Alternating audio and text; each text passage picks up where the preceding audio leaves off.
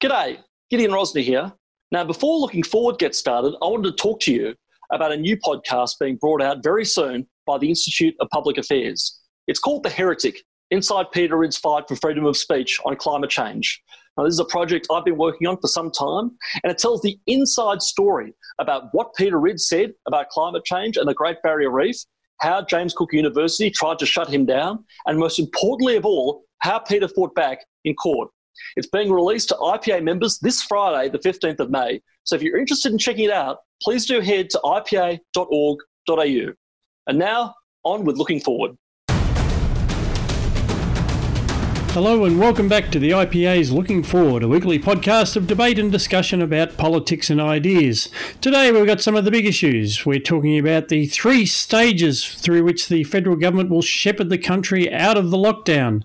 We'll be looking at the international experience of COVID 19, particularly in Sweden, where people don't seem to be so much worried about whether it might not succeed in its efforts, but that it actually will.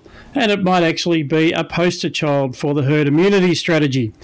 We'll be looking at that, plus the future of conservatism as we reflect on the life of Sir Roger Scruton and the many conservative voices that are trying to take meaning out of the current pandemic. All that and more, including our usual books and culture section, where our panelists will be looking at, of course, The Last Dance, the Michael Jordan documentary that's been sweeping the world, well, like a virus, uh, a show called Normal People out of Ireland, which is unbelievably a romantic show that's going to be featured on uh, Looking Forward, and also a game about the birth of English football, or soccer as it's called in Australia. Uh, to make that discussion happen, I have with me, of course, my co host from RMIT University and adjunct fellow at the IPA, Dr. Chris Berg. G'day, Scott. Great to have you, Chris, as always, and a frequent guest, always welcome in the IPA's home studios, Andrew Bushnell. Cheers, Scott.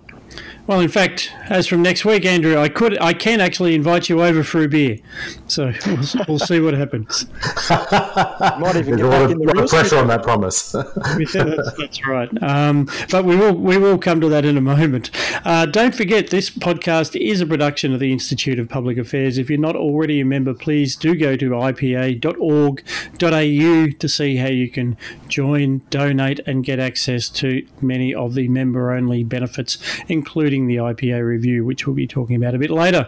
But first of all, a visual gag for those watching on YouTube. I am holding up, of course, the three stage plan and I'm moving it slowly up to indicate that we're going to move through the three stages over the next month or two.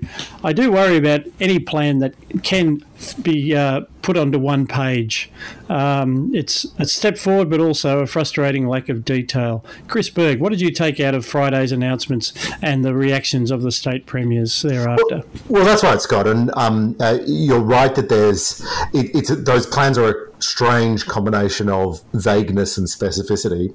We know precisely how many people are allowed into our house, but we know very little about how huge swathes of the economy are actually um, supposed to function. So, for instance, we know that um, in New South Wales on Friday, in Victoria on Wednesday, we can have five people over to our house, family and friends. Um, uh, strangely, we weren't able to do that over the weekend, but that's a different story. Um, we know in what stage cafes and restaurants will start to open. They're already starting to do so in Western Australia, for example. But we know very, very little about the stage return to work for white collar workers. We know very little about how um, what COVID safe workplaces are supposed to look like. And I know that Scott, you're thinking really deeply about this from the IPA's perspective, and um, I'm certain that there are people thinking really hard about this from the RMIT perspective as well. Um, uh, nonetheless, we are on the way. Um, so Dan Andrews announced, as I said on, Wed- uh, on Wednesday, stay, phase phase one will um, launch, and on Friday, New South Wales phase one will launch as well. I might throw to Andrew though. How, how, how do you respond to these these um, incredibly specific yet at the same time frustratingly vague um, promises of a return to freedom? They are vague, um, but then I go. Of course, this is the the Commonwealth's top level um, director, uh, directions. So, um, you know, some of the points in there actually note like in line with state and territory plans. Um, so it's sort of been left to the states and territories to, to fill out some of the detail, which I guess is fair enough. But I, I, I think the point that you, you've made there that's that's really important is that um, they have to be vague because the entire um, pandemic response has been about uncertainty, not certainty. Um, and that's why it's, it's been very strange, actually, um, that we keep hearing this refrain of uh, we need to follow the science. Um, because following the science implies that there is um, certainty around the data and that that leads to um, certain policy conclusions. Following the um, science implies that there is a science to follow. Yeah, uh, uh, whereas actually, what's what's what's happened, or at least it seems to me, um, is that we made the decision to shut down originally based on something akin to the precautionary principle. It wasn't necessarily called that, but the idea was that so uncertain were we about the, the extent of the risk, and all we knew was that, or thought we knew, was that there was this large scale systemic risk that we had to um, take the biggest possible action. Um, and now, now we're sort of winding that back, but we're not winding it back based on what we know about the disease or, or, or, the virus itself. We're actually winding it back based on um, the only concrete things we have, which is um, the number of infections and the number of deaths. And that's not really science, that's just counting, right? So we've we we shut down the entire economy. We've stopped people from moving around, and of course, this has had an effect on the spread of the disease.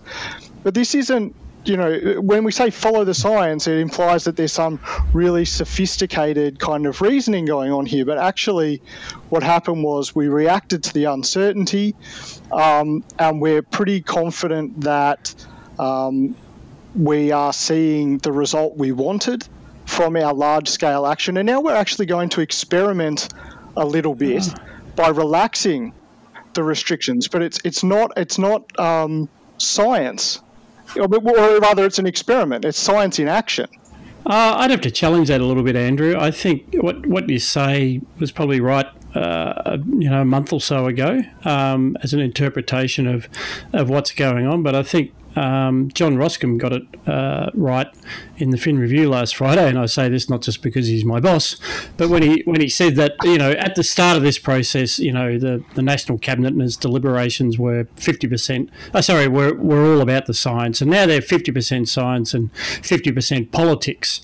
Um, and and there's a, there's a lot of politics in this because a lot of the data has come in. You know, we, we have learnt. We I don't think we're in this situation of extreme uncertainty. I think there's a lot more known knowns and even known unknowns.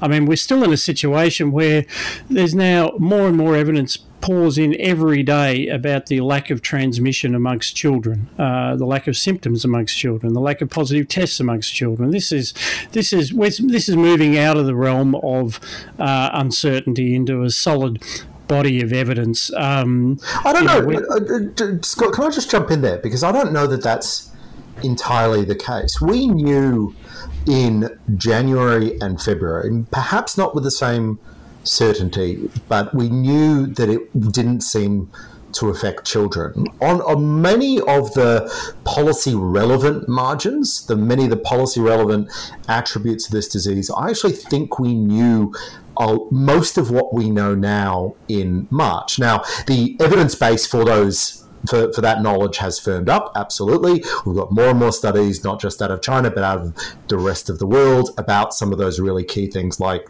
transmission in children. But it does strike me as that we have roughly the same knowledge, even if it's firmer knowledge, about the characteristics of this disease that we did when we made the decision to lock down. So, in that sense, I think Andrew's right. I think what the, these decisions, at least in Australia, and it's different around the world, but these decisions in Australia are being made just purely looking at, well, you know, in in different in lots of Australian states, there are just zero cases or zero new infections each day. Yeah, I think maybe maybe I didn't explain myself um, as well as I wanted to, but I think that what's happened in the last week is that somehow or other we are now at a point where the government is confident that we've exceeded whatever threshold of knowledge it was um, that turns the precaution switch on and off. Um, now, that's not. I, I, I, the point I'm trying to make is that that's not um, being presented. That's not being presented as the way it actually happens. Um, we, the, the the implication here is that um, something is now um, much more concrete than it was. Um, but actually, the only thing that's really, it seems to me anyway, the thing that's concrete is that in Australia, the, the, the virus has been um, contained very well, um, and so that we can relax the restrictions. But that, that really only comes down to um, the the infection rate as recorded and the and the death rate. It, it doesn't come down to. It, it's not a decision being made about really specific things about how the virus works, or at least if it is, then I don't think that that's been communicated very well to us. Yeah, the thing that has frustrated me through this whole crisis is um, governments have had to make a lot of decisions about what we can and cannot do under lots of different complicated circumstances. They've had to come up with um, incredibly specific rules that govern all of our lives. Um, and so they've come up with the idea, as I said, you know, it was in New South Wales, it was two people you could have over. Now it's five people by Friday. But there's no evidence to back up these individual marginal differences. And there's, there's actually no attempt to link any evidence to any of the measures ever. Uh, in fact, the only defences that you see coming out, I mean, one of the more bizarre ones from Victoria was essentially a defence that, well, how can you possibly go and play golf and then try to justify to little Johnny why he can't go to the park and kick the footy with his mates? Hmm. Um, therefore, no one can play golf you know, the only defences are actually seem to be about the um, the behavioural change that's being sought, not about any link to actual epidemiology. Yeah, that, that's that's that's a great way of, of putting my point. Thanks, Scott. You've actually done it uh, much better, much better than I have done. Um, the, the the point I'm endeavouring to make is it's not like we found out some very specific thing about how this virus functions. Say, like, you know, the the temperature in which it, it, it grows most rapidly, or some something about you know how it's transmitted or, or some very specific thing and then turn that into these new rules. Actually all we've done is say well we're now well below what we thought would be the the disaster um, scenario of overwhelming the hospitals. And so we can let it out a little bit um, and as long as we keep enough of a sort of reserve capacity should it break out again. But like you say, Scott, there, there hasn't been a, a, real attempt to say, okay, we didn't know about um, the virus as such, but now we know this, this, and this about the virus and how it spreads and who it's most risky for and, and why um, and how it affects the body in a very specific way. And now we can say these rules. That's not actually the case. What it is is that the uncertainty um, that surrounds it is now um, better contained by the by mitigation measures and the capacity of the, the healthcare system. Um, and, I, and, that's that's the point I'm endeavouring to make is just that um, you, when they when they present this like um, we've when they present this like we're operating in a different environment altogether to how we were a month or two months ago, it's actually not true. The thing that's changed is just um, the the level of uncertainty and fear around the spread has has changed. Isn't there isn't there an argument though, Andrew, to appeal to your sensibilities that um, what we've done is um, we have tried to in, make a very legalistic, almost rationalistic version of what human societies have always done in response to these sorts of pandemics. Um, since at least the medieval era, we have um, instituted quarantines in response to outbreaks of infectious disease. Um, when we were doing it in the medieval ages, we were not having press conferences where they outlined how many people could go into what parks in what circumstances and what businesses were essential. But fundamentally, we are just trying to do a very modern version of adopting that same traditional response. Um, and when you look at an epidemic curve, a historical epidemic curve, it always reflects the fact that the society will shut down in some way, whether by law or just by social norm. My understanding is that in earlier uh, epidemics, the usual or normal practice was to try and isolate the people most at risk. Um, the the thing that seems to be unprecedented is shutting down the entire economy on the premise that we don't know who is at risk, um, and this is fed into um, some of the mistakes that have been have been quite bad. Um, I think we'll talk about in the next segment um, around uh, protecting old people from the from the disease. But I think. Um, you know, there's a, there's a sort of an academic there's a, there's quite a substantial academic literature around precaution and whether it actually makes any epistemological sense, um, which I won't like bore people with too much. but, I mean, you got off to a great start. but, but, but, footnoted version of this talk will be available at ipa.org.au. Um, I would say that this I is why we love having you on, Andrew. I am gen- I am generally a supporter of um, of precaution. Um, I wouldn't say that it is um, senseless or irrational. But I do think that um, I think I made this point on the podcast at the very start of this this epidemic is that if that's what you're going on, there's actually you actually still have to make a positive qualitative judgment about the nature of the risk that you confront. Well, well, how about this, Andrew? How about this for a formulation then? Since I did so well saying what you were trying to say last time. Isn't the point that when you're in the realm of known knowns and um, statistical analysis based on actual firm data, you are in the realm of science? And scientists have claim, some claim to be able to say, you know, if we do X, then Y results, so you should do Z. Precaution is not that kind of a realm. Aren't, you know, for, for a conservative, doesn't it sort of cry out that um, to take precautionary steps, one must apply some common sense. And it, and, it, and it brings it back to, and again, this is John Roskam's point the fact that it's now 50% politics could actually be seen as a positive. It's like, good. Governments will start to become accountable again for the things that they're doing.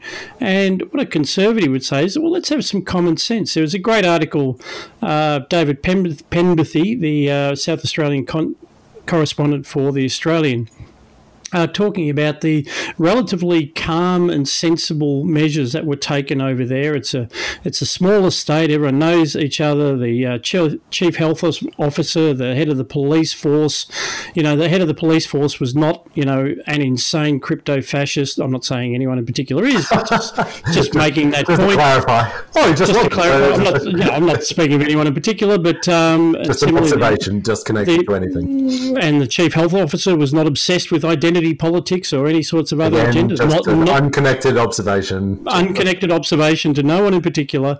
And uh, so what they did was sensible from the start. And lo and behold, uh, the results were certainly no worse than any of the other states, and uh, on many measures better because a little bit of common sense actually crept in and that's that's still the thing that we're looking for is it's not too much politics it's actually not enough yeah, and this is the big this is the big challenge that those those marginal differences between states, and you know, all the different states they had versions of lockdown. There's no question. There's no.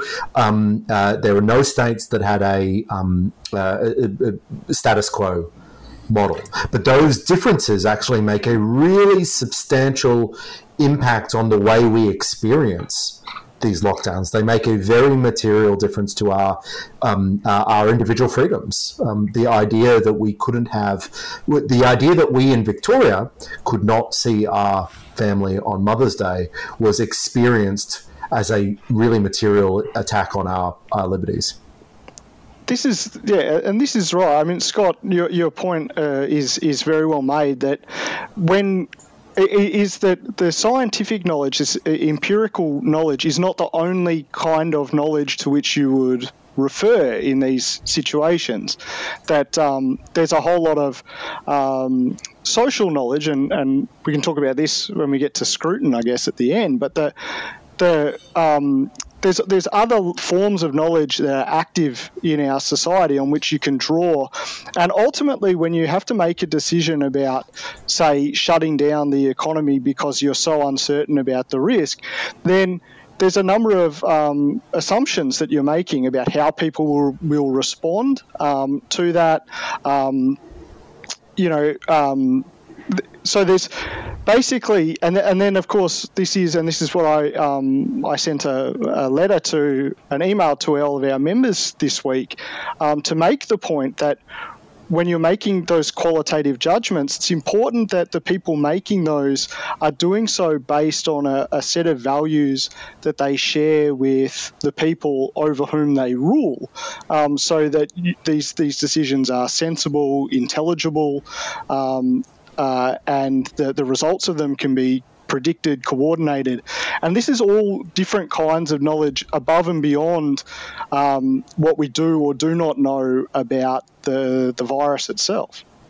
Absolutely, and that's that's a beautiful foreshadowing there. This is um, Act One of the uh, Looking Forward uh, screenplay, in which we foreshadow what's going to come in Act Three when we talk about. Um, that's the, that's the gun hanging on the wall in that. That's the gun on the wall. Gun. yeah, Scruton's gun. Um, uh, but we do have Act Two to. act. We do have Act Two to dispense with, and uh, this is a sudden scene change to Sweden. That's right, Scott. Um, so while we have taken the full lockdown model, um, other countries have not, obviously, Sweden being the most prominent and interesting and controversial example. Um, uh, Andrew, you've observed that uh, the interesting thing about Sweden is almost less whether they are succeeding and more how the left and how many progressives in the Western world have responded to the Swedish case. The yeah, I think that's that's right. Is that um, there seems to be at least a few people, and we don't want to give too much of a blanket accusation, but there seems to be at least a few people who hope that the Swede that the Swedes are wrong. Um, so they have not had a lockdown per se. They have had um, they've limited the, the size of gatherings so um, to less than 50 people. Um, they've tried to uh, close off access to more vulnerable populations like uh, the elderly. Um, and of course, they have suggested to people that they keep their distance from one another. Um, they've had occupancy limits uh, imposed on bars and restaurants, but they've kept them open. Um, so they haven't gone the whole hog the way we have. They've had a, a somewhat more moderate approach where they've been willing to trust um, that that most people will do the right thing. And the the premise here is that the you can't stop the transmission of the virus altogether. You can manage the speed of the transmission of the virus through the community until you build up um, herd immunity, um, which at a certain threshold is 60, 70%, depending on, on the virus. Um, uh, means that the, the virus can't spread from one person. There's just not enough viable hosts for it to, to keep spreading. So that's the approach that they've taken. Some people um, seem to not want that to succeed because um, and to give it the most charitable reading, they don't want it to succeed because um, they think that it's based on a, a, a quite brutal utilitarian trade-off, um, where Sweden is is allowed is is saying, well, we'll let it spread, um, and we know that we're going to have more deaths, uh, more infections, and more deaths early on in the epidemic as it exists in Sweden. Um, the one of the senior epidemiologists there, um, Johan uh, Giesecke, has said that he thinks over a 12-month period, um, and that's the period that he suggests that it should be judged over a 12-month period. It'll all even out in the end, and that Sweden will have um, a roughly proportionate uh, amount of death from uh, COVID 19 as states that have had the full lockdown. And he's saying what what he believes and what the Swedish um, policy implies is that um, in the end there is uh, no difference um, between um, there'll be no difference between countries based on how severe their lockdowns were.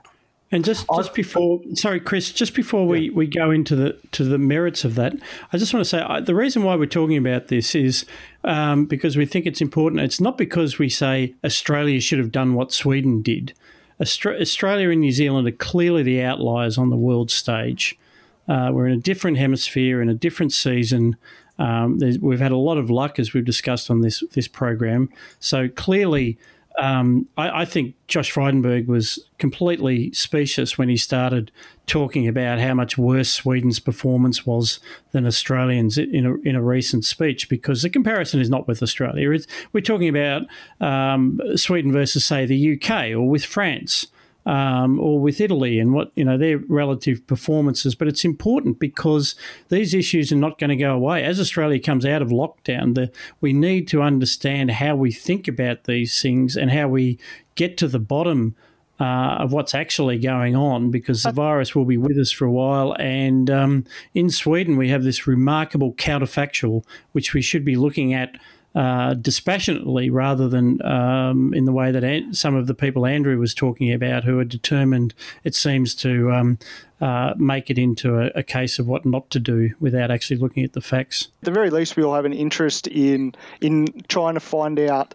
Um, the merits of different responses to this uh, to this pandemic for the next one. Um, so even if it's not about um, pointing fingers or, or showering some people with praise and others with blame, um, there's there's something useful to be learned for the next time because you know in an ideal world um, it wouldn't be the case that every time there was a novel virus um, that was th- a novel deadly virus that you had to go to such an extreme in your response it strikes me that Sweden's a really interesting case because um, there, there's this caricature that it's a sort of um, uh, business as usual uh, model, but it isn't.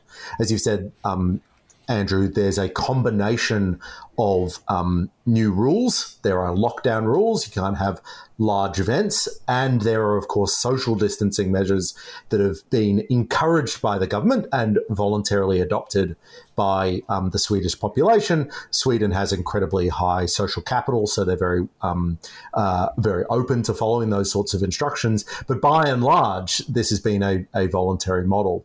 And it, and it ends up being an incredibly significant distinction because the debate I think we are going to have for years to come will be this interaction between government rules and what we would have d- done in the absence of those government rules. What sort of social distancing would have we voluntarily acquiesced to? And again, the history of human society tells us, and, and obviously common sense tells us, that when faced with a global pandemic, when faced with a local epidemic, we don't just um, go about our daily lives. We don't just go out to nightclubs as uh, nightclubs or bars or pubs or as as we might have done so. We act in response as well. I've been looking at some of the um, really interesting research that's come out only in the last couple of weeks, sort of supplanting the early really um, uh, influential, but I think highly questionable models that have been released in March. And these show that loose lockdowns, in many cases, um, act uh, are, are superior at stemming total numbers of deaths over time rather than those these harsh um, firm lockdowns that we've adopted, and we can put some of the details of those in the show, show notes. But what it really shows to us is that um, uh, some of the certainties we may have felt or governments may have felt in March are being challenged by alternative models like Sweden the yeah, and, and that's right. That the Swedes, it's important to, to understand about what's happened in Sweden. I think. And you've that, lived there, Andrew, haven't you? And uh, yeah, many many many years ago now, I was lucky enough to um, do my masters in a place called Linköping. Um, it's about halfway between Stockholm and uh, Malmö in the south of Sweden. Um, and Swedes, Swedes are, are great people. It's a beautiful country. It's important to, to understand, I think, culturally, when we say when we talk about um, Sweden having historically very high levels of of trust um, and and solidarity, um, is that had their experts made the opposite determination, then Swedes would have more likely than not complied with that as well. This is not um, the same as in the United States, where you have seen, say, in Michigan, protesters going to um, uh, to the Congress there, um, demanding their freedom. This is more the case that you, you um, missed a very important point. Extremely well armed protesters. Yeah, well, I, I left that out. I mean, but I think the so, but it, you know, it reinforces the point that what's happened in Sweden is actually a, a, a pragmatic um, decision. Um, that they think that this will be the, the best course of action overall. Um, taking into account other factors like wanting to preserve their local customs, um, not wanting to put too much of a strain on people. I mean, March is spring um, in Sweden, and s- spring in Nordic countries is extremely important um, because you've just come out of a very brutal winter. The days start getting longer, um, and people flock to the parks. People people rush outside the same way that flowers turn to the sun in the morning. Um, it's it's a natural response. So trying to lock people in their homes after that winter um, might have been more of a test. Um, but I do think that people would have would have complied one way or the other. But I think Chris, your your point um, about where this debate will end up is actually um, uh, really important um, because I think it's it's probably the big debate in society anyway, apart from Yeah. pandemic, and it's this um, uh, relationship between rules and individual behavior and how they shape one another. The kinds of rules that you can have based on what people want, and the things that people want based on the rules that are around them and that govern them. Um, and so we were kind of in a debate about that anyway before the pandemic, I think. Um, and, and this has really brought it out because different, uh, you're seeing different societies assert themselves in different ways based on their historical understandings um, of their freedoms, of their society, of their culture, of their norms, their willingness to police each other on different things. So it's actually brought out, in a way, Yeah, who would have thought that the that the home of Magna Carta would actually draw on some quite different cultural roots and, and, and go back to a sort of Tory paternalism combined with sort of the ingsoc that George Orwell described. This is like a theatrical production where everybody just keeps staring at the gun where everything else goes on. Like, look at the gun, look at the gun, it's ready to go. um, I do want to actually just just give a slightly more be- before we move on to um, Roger Scruton's gun. Um, I do want to actually just drill down an interesting um, instance of this dilemma. So we've been obviously talking about the decision to go into lockdown as a um, choice, uh, as a decision made on the basis of an assessment about how people will respond with or without government um, intervention. But there's also, on the other hand, what we're seeing in other countries like the United States, particularly, what we're seeing is almost a socially induced end to lockdowns. Unlike in Australia, where ours are induced, our, our lockdown is ending because the numbers are so low, so a medically induced one. There's a social um, uh, social movement to abandon lockdowns, to move back to a business as usual, and just accept the fact that the virus is going to go through that through communities, um, and that's what we're seeing in in places like Michigan and Georgia and um, uh, lots of lots of places that could foreseeably be very heavily harmed by the virus, but um, the citizens of those um, uh, cities and those states just won't accept a lockdown any longer. And that's because the trade-off actually is is another thing that's uncertain, right? That when you say what is the most costly, what's most costly to me and to my family um, and to my society, it's not as obvious as as people might think that the um, that the least harmful option is is the shutdown and defeat the virus at all costs actually, um, and I wrote a, a, piece in the Spectator a few weeks ago about this. Actually, both sides uh, of the argument, or all sides of the argument, because I, I, think there are shades of, of grey along the way, all sides of the argument are actually making an argument about um, how, what they think that trade off looks like. The trade off between do I like in the United to put it in American language, it's like do I trust the government to do less harm than the virus? Um, and Americans in general, or at least in large parts of the United States, the instinctive answer to that is, well, no, I don't. Um, and in Australia, there's um, probably less of that um, reflexive uh, distrust of government, but there's still a, a, certain undercurrent of it. And I think in Australia, the way it comes out actually is as a, a kind of um, bias towards uh, the status quo or the status quo ante, in that uh, uh Australians, I think, are starting to. Uh, um, starting to demand government explain how we go back. So we saw today Anthony Albanese was giving a, a speech um, about how this is uh, a real opportunity for Labor to provide a, a, really progressive agenda about how we have a future that's that's different from the past and, and things like that.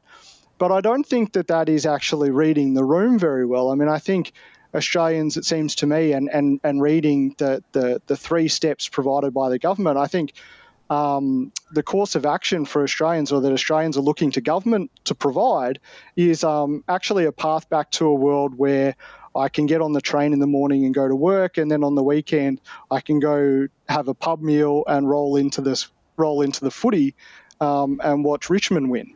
So I think it's kind of it's kind of nuts too, isn't it? If you think about it, and listeners of the podcast will know what my argument is on this, but it, it's a non-trivial thing to get back to the status quo of 2019. It, um, just on a purely economic perspective, um, the idea that we're going to be as rich as we were last year, the moment you know we can hop on a train or, or head back to the football or we can go to the local restaurant, is an obvious fantasy. Just so much damage has been done. The um, uh, once once we are back to on a um, trajectory or have achieved the wealth that we previously enjoyed, then absolutely we can have all sorts of conversations. But right now, the only thing that we should be thinking about is how can we get back to what you would describe, um, Andrew, as as the status quo of 2019. Yeah, how can, and, we, how can we be as rich as we were in December last year? Yeah, and it's possible that the like I, I used the word the, the, the words the status quo, but I mean I guess what we what we really jobs. Mean, we want people jobs, back jobs. In, want, yeah. yeah. How can we get back into employment? And we want our well, and we want our society to go back to its long term historical trend. Hmm. Um, I don't think anyone thinks that um, even the almighty, all powerful Dan Andrews can click his fingers and put things back together. Um, when you say that, you, have got to see his fan base on Twitter. Um, oh. oh. God! Well, it's it's a question for you, Andrew. It's a question without notice, and um, it's in the realm of ethics. So you look at, at Twitter and Facebook, and one of the things there's a whole genre which sort of says, "Hey, listen, you know, we've got to be grateful that we're home, we're safe, we've got, you know, we've got the children, and we've got our health, and and we're comfortable." And there's sort of a circle of empathy argument. It's sort of like we need to widen our circle of empathy and think of the old people. Like you can't say think of the children. You say think of the old people and how we must protect them. Think of the healthcare workers, and that, and there's this, I think, you know, mostly genuine effort to say you know, I'm comfortable and I'll put up with these restrictions though because I am thinking of these other groups in society and I want to do my bit to keep them safe. Why is it that you can enlarge your circle of empathy to take into account vulnerable groups who are vulnerable from a health perspective, but you, but they can't enlarge their circle of empathy to include those who've lost their bloody job, um, who uh, were in casual employment or may have been in permanent employment, um, can't pay the mortgage, uh, got tremendous domestic stress at home, um, who, who want to make different choices in, in the language that uh, of your analysis, Andrew. But uh, for some reason, they're, they're beyond the circle of empathy. They're not being thought about. What's going on? The line there, Scott, I'm afraid to say, is that uh, the recession that's just been created um, and the ongoing economic effects are actually attributable to capitalism. Um, yes, yes, so, that's a good point. So it's not. Uh, so the line, the line is because I've seen people ask this question to some of the more rabid um, left wing commentators, and their argument is well, people only die in recessions or only die or, or, or have um, their family life disrupted and, and things like that in, in poor economic conditions because the government has insufficiently secured them against that. Um, and so, it's, it, in, in their view, this is an entirely um, soluble problem in a way that the, the health crisis caused by the pandemic is not. Now, you and I know, um, and normal people know, that there's a lot more to it than merely um, material conditions and the amelioration of the material harm that comes from losing your job. Um, of course, a lot of the, the, the problems that we see in times of recession are actually non-material um, cause causes. Um, the the loss the loss people have of, of purpose and and their connection to the the broader community, um, their feelings of um, you know usefulness at home, um, their relationships with people become strained. There's the the, the kind of indignity that comes from um, having to constantly ask people for help and being seen as someone who needs help. Um, and so there's all these natural human reactions that get mixed up in it. But I think the answer to your question, Scott, is why does there empathy not extend that far? Well, they would say their empathy extends so far in that direction that they would like to remake the entire uh, economic and social system that we inhabit.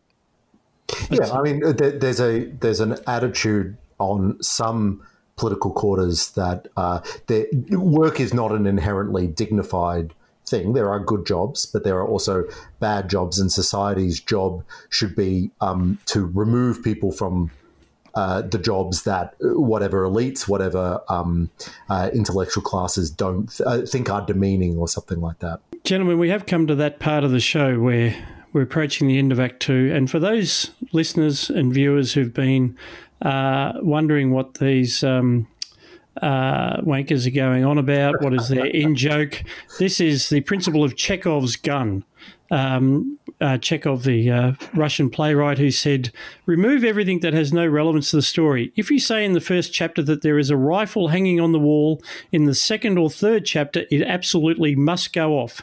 If it's not going to be fired, it shouldn't be hanging there. And that was the uh, the little in joke we were making about um, Roger Scruton, the great British philosopher, who of whom we will speak now. This is the latest edition of the IPA review that I'm holding up uh, to the camera, and uh, this will be arriving in the mailboxes of IPA members over the next week or so, Australia Post permitting. And inside this wonderful edition of the IPA review is this wonderful article on the great man Roger Scruton, which was written by Andrew Bushnell. This gives us a chance to reflect on not just Roger Scruton, but conservatism generally and what conservatism might look like in a post-COVID world. What what would Roger Scruton have made of all this? Do you think, Andrew? Well, it's a, it's a big big question. Uh, let's see if I can get to it. I, I think.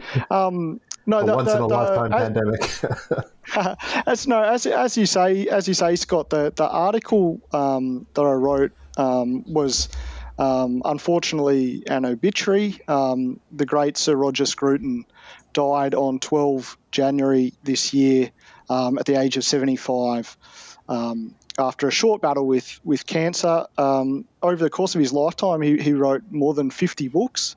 Um, I think he has another one that's just come out, perhaps posthumously. Um, so he hasn't he hasn't left us altogether in the lurch. Um, and I think you know the, the point I was trying to make in the in the article um, about about um, Sir Roger's philosophy is that um, unlike unlike a lot of people who have gone by the moniker conservative, um, Scruton actually does across those fifty books.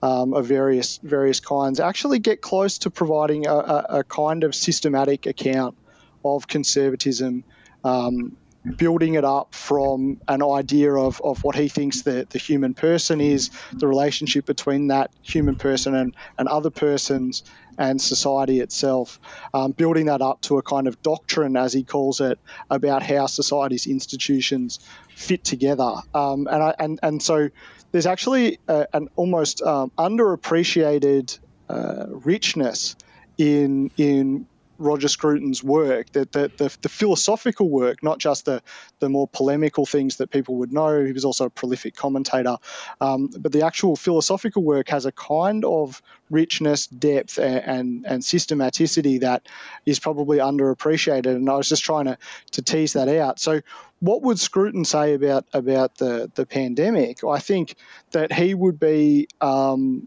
like Peter Hitchens, um, the, the English commentator Peter Hitchens, I think Scruton would be concerned with how easily um, historical uh, traditional institutions have been devalued um, when we talk about this trade off between um, the, the response to the, the public health crisis um, and and other things that we value in society along with our health, not not against our health, but along with other contributors to our health, I think, like Hitchens, I think Scruton would be very concerned that um, that the traditional English liberties, um, but also traditional English duties to one another and to the to the future, to their children, um, to pass on what's great in their society, has probably been uh, undervalued somewhat in that country.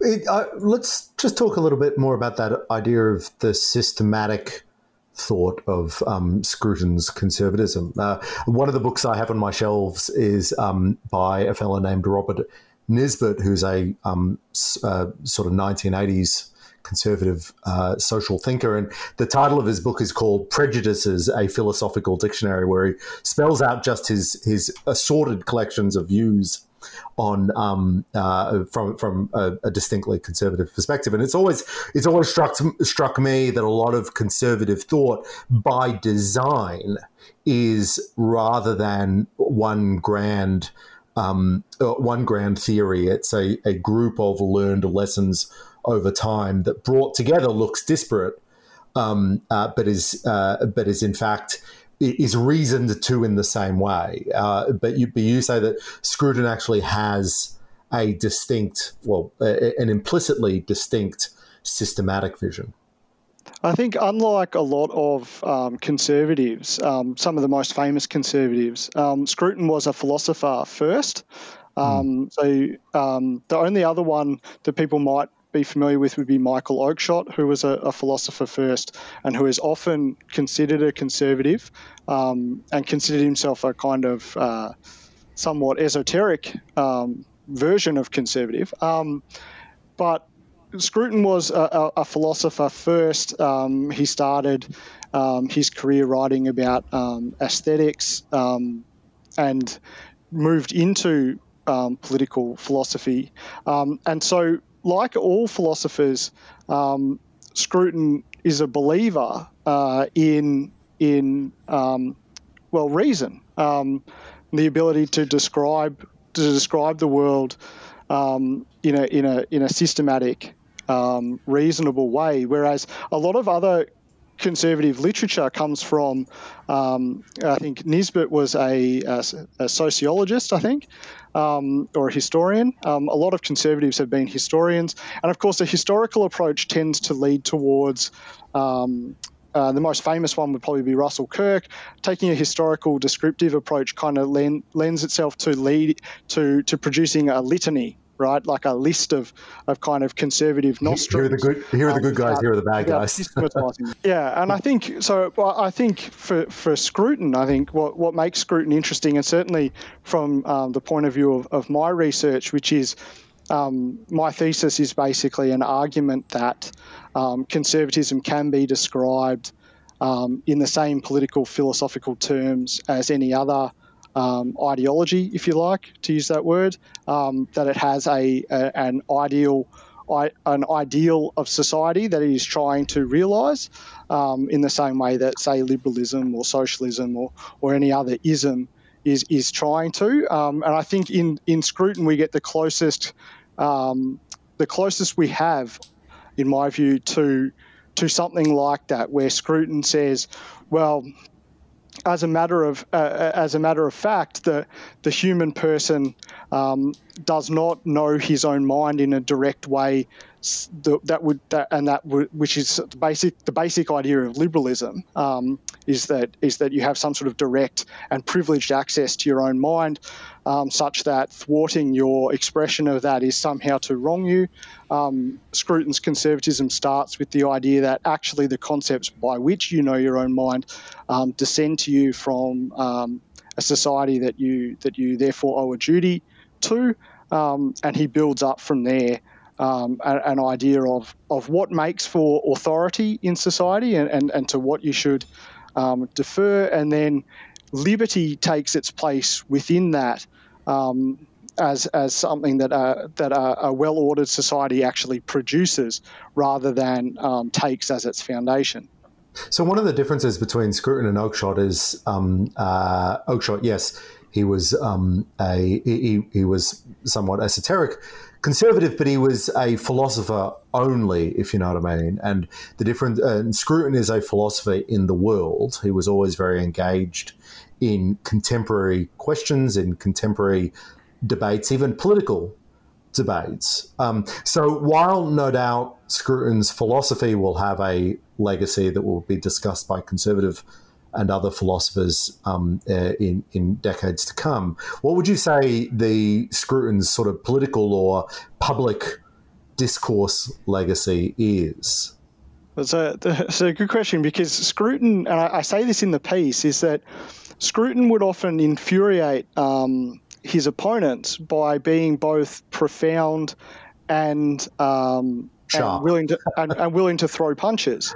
Um, he would he would get he would get in the arena um, in public. He was very much public intellectual. He paid um, a, a, quite a high career price for being willing to. So for he, for example, he was the editor and publisher of the Salisbury Review, um, which was a conservative or is a conservative um, magazine journal of commentary in in the United Kingdom, um, and uh, he was willing to willing to get to get stuck in, um, but I think, and, and so in that sense, Scruton is actually um, something of a, an archetype for um, the way public intellectuals uh, operate now. I think if Scruton were 20 years younger, um, then he might have had a, a, a, slightly different career in the current environment, where as you where where some of the the the people who are more at odds with the institutional um, structure of academia and uh, and public commentary seek out their own channels, um, as, as in fact we are doing right now. Um, who knows? Who knows what contribution Scruton might have made? But throughout his career, he was not. He was an academic. He left. He left the academy. He had um, positions at think tanks like the American Enterprise Institute um, before returning to to the academy. Um, so he was always prepared to to seek out um, avenues by which he could shape the public public debate as well. And I think that's a real, I think that's really important lesson for the for the academy. Um, and and this is something that, um, as a PhD student, we've actually been told, is that the academy is quite conscious of its need to um, mix it up a little bit more with the public and not hold itself as somehow separate from the discussion that everyone else is having. It's it's interesting because um, Scruton seems to be a he, he's an icon of a well is seen as an icon of a certain type of Anglo-American conservatism, and you talk about um, the American Enterprise Institute has him uh, had him as a um, uh, as a fellow with them. So one of the great iconic free market think tanks in the world, um, uh, like the IPA, obviously. Um, but it, it strikes me that that we're in this huge debate right now, or we have been for the last couple of years, about a splitting between the sort of classical liberal side and the conservative side of that Anglo American conservative fusion. Um, uh, and, and when you think about what Scruton has taught us and Scruton's philosophy, how do you think it fits into that? And do you think that changes because of COVID? Do you think we're we're moving into a divide, or is there a um, new post-COVID, post-Scruton um, uh, conservatism? Scruton was Scruton was never a fusionist. Um, I think that there, it would be something of a mistake to, to think that he ever changed his views. His his first political work was The Meaning of Conservatism, and that came out in the early 80s and was actually um, a response to what he thought was the excesses of um, of the the impending Thatcher period. So she had just come to power, but of course it took a few years for Thatcherism proper to get up and going. Um, and I think yes. And just to interrupt, I, I was shocked in your review to read that. The, yeah, he wrote that in 1980, a year after she was elected. So um, he was on it straight away. Yeah, and, and, and his point his point in writing that was was to to to set up what became sort of his argument because he did become something of a, a, a supporter of Thatcher, but he wanted to set up, I think, if you read it, he, he wants to set up the, the, the way that liberty and free markets are functional for the kind of ordered society that he's talking about um, and how they can be deployed um, to strengthen rather than contest with um, traditional institutions. So you know, Scruton was a, a, a keen, uh, uh, a, a, a, student of or a keen reader of, of Hayek. Um, he has made uh, he made arguments for the, the conservative aspects that what he thought were the conservative aspects of of Hayek's thought. Now, Hayek, of course, um, much more considered the, probably the, the the standard bearer these these days of the the classical liberal tradition. Probably the classical liberal to whom most people would would refer in using the term. But um, Scruton, Scruton saw in, in particular, the idea of um, uh, the sort of the evolutionary development of, of social knowledge. Um, he saw a way um, to to under, to understand, I guess, the the the, the, the origins of and, and the value of um, of that socially distributed knowledge um, that that both traditions um, hold in high esteem. Does any of that change because of uh, how do you how do you think this changes after the once in a century pandemic and um, shutdown of all our liberties? Now that we don't have liberties anymore. Yeah, well, I mentioned before that I think I think the debate that we've we've been having in our society for the last few years, anyway, I think it's the big debate in all different aspects of certainly philosophy.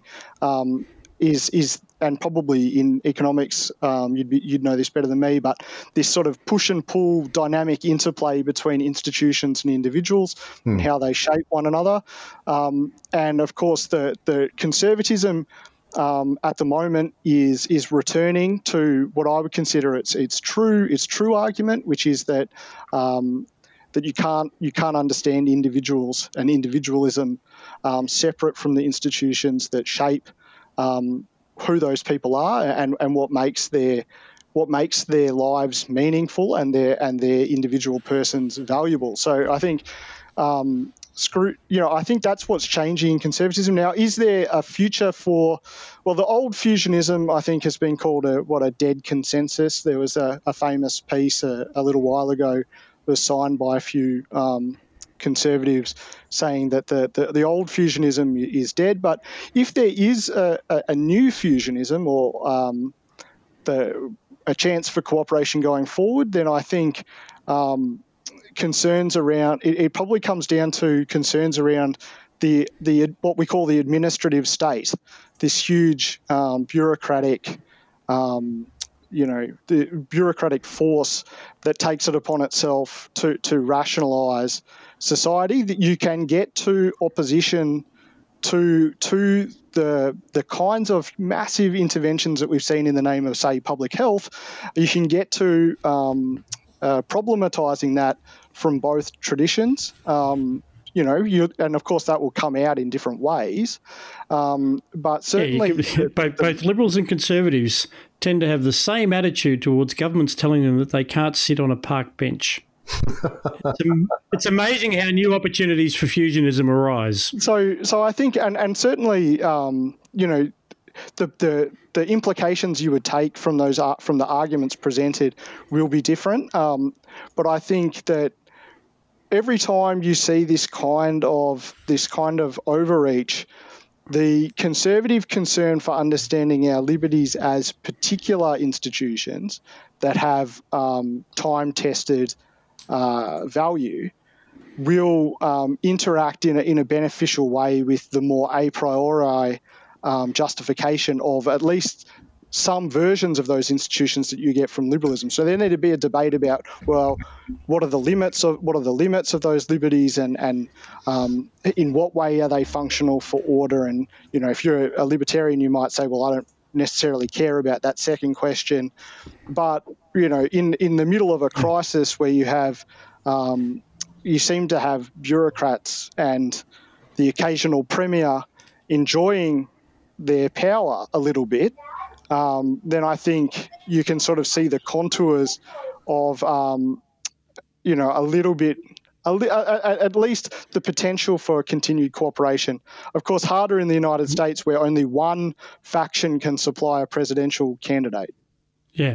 Um, so I will say, um, for once again, for those who are interested in Andrew's argument about uh, Roger Scruton, it's in the IPA review. It's not too late to ring up and join, and Francisca will send you out a copy with your membership pack. And in that edition, also, you will find a much, much less cautious, cautious appraisal of Margaret Thatcher. Uh, Richard Allsop is reviewing the final book in Charles Moore's authorised biography of Margaret Thatcher. Um, a terrific book and a terrific review by Richard Allsop, which I commend to you. The um, recording the Iron Lady's uh, final years as Prime Minister. Speaking of books and culture, we've come to that segment of the program where we discuss what we've been reading, watching, and listening to, and, and this time it's it's mostly watching. it is mostly watching Scott. So um, I have been watching uh, Normal People, which is the Irish um, romantic drama um, based on the book by um, uh, what's her name, Sally Rooney, um, uh, a hit book from last year, now a, a TV show. Um, a couple of weeks ago, I, I also reviewed Modern Love, the TV series. So I'm doing dopey romantic television um, in the middle of this global pandemic. Uh, this is a well acted and ultimately deeply frustrating television show to watch. It is the um, uh, it's the sort of drama or narrative drama that could be solved by the two main characters just having a good chat with each other. You know how in um, a lot of horror movies these days they have to figure out ways to get rid of cell phones or figure out ways to shut down the internet so that people can't just call for help or that sort of thing. Well, in this case, they have to figure out a way that two people are unable to have a sensible adult conversation. And I conclude by, uh, and the, the conclusion is that the way they do this is making these two people who are supposed to be incredibly smart by making them incredibly stupid. Um, it's an enjoyable show, um, but it is very frustrating to watch. I admit I have only watched half of it. Maybe it gets less frustrating. Um, uh, but that is my my review of the hit television romantic drama, Normal People. Is it a, Chris is hit? Uh, well, the, the, book was a huge hit. The book was a huge hit. Um, if you read uh, uh, modern adult literature in 2019, which I'm not a huge reader of, but it was um, uh, a, a best selling novel. And now um, uh, the internet seems to have taken it by storm. Good God, Chris! I would never have picked you for uh, readers or. Well, look, so so Scott, we've talked about this. So I just am not reading very much at the moment because of just the complexities of um, both working from home and teaching your children at home, and then trying to have some relaxing time. So, so I, we watch Netflix, we watch Prime, we, we just we just watch television now, don't we, Scott?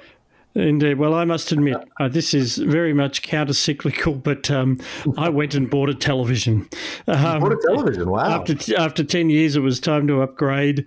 And uh, this is obviously not a financially secure time to be making any any great purchases, but god damn it, we're at home all the time. We're watching a lot of television. If you're going to buy something, you're buying a television. That's right. So it's, uh, it's only 65 inches, which is um, comparatively restrained nowadays, um, but it's a thing of beauty. And on that television, I have been watching uh, the show that everybody's been watching, the Michael Jordan documentary, The Last Dance. And uh, I think it is as good as people say. Uh, I have no particular interest in basketball. I have enough interest generally in sports to know who Michael Jordan is. I didn't follow it much at the time, um, but I think it is good because it, it can be watched at a number in a, at a number of different levels. Certainly, for those who are obsessed about uh, Michael Jordan and the NBA, um, this this is really where the modern NBA began. Well, here I go. I'm already doing this meta analysis. Um, it was one of the first global stars. Into a Roger Scruton, and that's what we really needed to know. That, that's right. Well, uh, one of the things he would have been appalled at, actually, I remember. So uh, when the NBA um, was first able to form the Dream Team, when the US Olympic team went from being uh, semi-amateur to pro, mm. and hmm. they sent the, the Dream Team to Barcelona in 1992. And I can remember how boorish they were. Um, this was, you know, the pride of American basketball. They were obviously the best, you know, the basketballers in the world. And one of the episodes shows them uh, beating up on this Croatian guy, Toni Kukoc, who um, was at that stage was still playing in in Europe, and uh, they basically muscled him off the court. And it turns out this was because the manager of the Chicago Bulls had his eye on recruiting Toni Kukoc. And Jordan and Pippen and all the guys at the Bulls hated Jerry Krause, hated the idea that he was going to bring in some outsider into their tight little crew. And um, so they beat him up on the court. Um, and I, I, I can actually remember thinking, these guys are assholes. This is actually the this certainly doesn't come out in the documentary, but it's like this is everything that's wrong with America. But uh, what it does say, and it's, it's, true that this is when Jordan went from being this this uh, megastar in America to being a megastar in the world. It's like the start of that that trail that takes uh, the NBA all the way to China. Um, when, well, you know, last year we had the, the story of, of, how terrified they were at upsetting the um, CCP hmm. because yeah. it's such a big part of their market, and and so I, you know, I trace it right back to, to 1992. Um, you blame the dream team. Nice. I, I do. I do. It's certainly, it's certainly interesting watching um, the documentary, and I'm I'm old enough um, to remember. I was kind of in that the probably the right demographic in the early '90s, where everyone suddenly overnight seemed to be interested in basketball. Um, and at the time, in the early '90s, the the NBL here in Australia um, was getting you know 10, 15,000 people at the matches, um, and it was all because this sport um, had just been driven into people's consciousnesses by. Um, by Jordan, um, by the marketing around him, by how Car- I, I sort of disagree. I, I remember uh, I mean, the, the, the, campaign around Jordan was always, you know, be was be like Mike, because he's the most charismatic man in the world. Um, this incredible athlete, uh, good looking, well behaved off the off the field, all of this like the perfect pin-up boy. And it's really interesting watching the documentary to look at the the old half empty stadiums they were playing in in the mid 80s and then to think about what the league became in the 90s mm.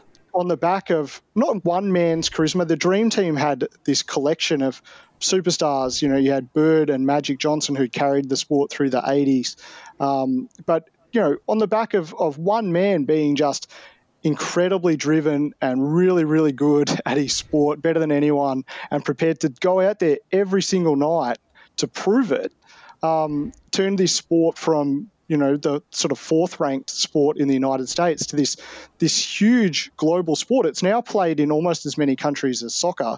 Um, it's really the only sport that has close to the global global reach that soccer has. Um, and and Jordan um, Jordan is, I think, the third or fourth richest um, African American in uh, personal terms, personal wealth. He actually owns one of the teams in the NBA now, um, and I just think the the story is. Um, just incredible. This one man, and I think in the documentary, he comes across as um, an extraordinary person. Um, just with deep well springs of drive that you can only admire. The worst thing they've been able to pin on him so far is that when asked about politics, he didn't want to talk about it.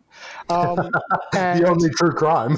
yeah, which is like these days is which these days is considered like the most horrendous abuse against the democratic process or something that anyone who's famous has well, to. He, has he to refused to uh, endorse the Democratic candidate for the Senate in North Carolina who was going to unseat Jesse Helms, in the famous comment that came out was Republicans buy shoes too. Uh, well, yes, and uh, the only anecdote I have. So I'm, I was, um, uh, I'm your age, Andrew. So I was um, ten years old, but I was in the US as well. And the dominant thing about the Dream Team was it required us to all wear Nike shoes for basically a decade. Um, it was the only thing you could wear to school. Well, that was Jordan. That wasn't the Dream hmm. Team. They were sponsored by Reebok, which is actually oh, one of the I'm wrong. Okay. Yeah, yeah. he co- he famously covered up the Re- uh, Reebok logo with the American flag. Yeah, which is which is genius. It's, actually genius. They couldn't argue it's, about it. It's like evil genius, but it's genius. so, so, every, so I agree with everything you said, Andrew. It, it, certainly, as a sports documentary, as a as an insight into the mind of someone who is always on, always competitive, the drive to win, how he made that team. Uh, I think Phil Jackson, the coach, is also fascinating because uh, he turned it from a team built around one man to um, who was scoring like 50, 60 points a game to a more rounded outfit that could then win all those championships. I'm just making the point that I think you could almost make documentaries about this documentary. Uh, this is footage that stayed there for 20 years uh, and it, really charts a, a transition. Uh, Dare I dare I connect it to, to Roger Scruton? Um, good, good, good, good. I'd be disappointed if no, no, didn't. No, no, I have to, I have to try. I have to try. But one of the things that's so interesting in this documentary about Phil Jackson, the coach in particular, and it's something that we've heard a lot about in the last couple of years around um, Richmond, um, which is my my footy team, which is that periodically coaches rediscover the idea that they'll get a better performance from their team if they let the individuals within that team express themselves the way they want to express themselves. Um, and I think it's a really interesting example of how the institutional priorities and the priorities of the players have to be brought into alignment. And mm. the, the, the Bulls had um, not just Jordan um, who's an outsized personality as well as being a great player. They had another great player, Scottie Pippen, um, and then they also had Dennis Rodman, who's one of the all-time greats, but also a, a, a unique, let's say, um, character um, the, off the, the off the court, and what Phil Jackson Dustin Martin, Dustin Martin looked like a conformist. Yeah. Yes, and that's and that's right. And so when when Damien Hardwick was asked, you know, how did Richmond turn it around, um, and finally become um, successful after so many years, and Hardwick has explained at length how what he learned was that he had to relax a little bit and not micromanage the players quite so much off the field, and not expect them all to conform necessarily to his idea of, of a professional, um, but to make sure that their training and their playing was professional, um, which isn't to say, you know, go out and do whatever you want, but it is like you have to treat people as as who they are. And Phil Jackson says basically the same thing in the documentary about Dennis Rodman. And it's just an interesting thing because obviously the the, the institution has its its priority, which is winning. Um, and the individuals want to maximize, they want to win, of course, but they want to maximize their earnings and things like this. Um, and there's a there's an interesting um, the ways you know the the institution's priorities have to become deeply embedded in the players. They have to see it as being something beyond yeah. themselves that they contribute to. Yeah, it was the president of Richard president of Richmond who said, uh, you know, uh, it's not champions don't win premierships, clubs do, and that's a direct lift from uh, Jerry Krause, who was the the manager of the Chicago Bulls at that time. Yeah, exactly, and and so I think and so I think that know in its own way, it's a it's a little bit like what um, what Scruton was trying to get at in his philosophy, which is that to really have a, an organisation that that succeeds and that pulls in the in the same direction towards its goal, um, actually the a, a kind of a kind of um, uh, what's what's the word I'm looking for? Liberality, perhaps, um, towards some of the characters and who they are, and not always looking over their shoulders, is actually more functional for that goal than um, you know giving everyone a military haircut and making them march up and down all the time. Indeed. So great show. There you go. I said that there were, it was working at lots of levels, and you've just proved my point. we, we, can we'll, we'll, we'll bring it back. We'll do review it again when they uh, for the last couple of episodes, which will be um, on deck. I think uh, from tonight. Uh, we're recording this on on Monday. And Andrew, your culture pick. Yeah, um, well, I chose mine sort of after you guys had chosen yours, and I thought I'd choose one that kind of splits the difference.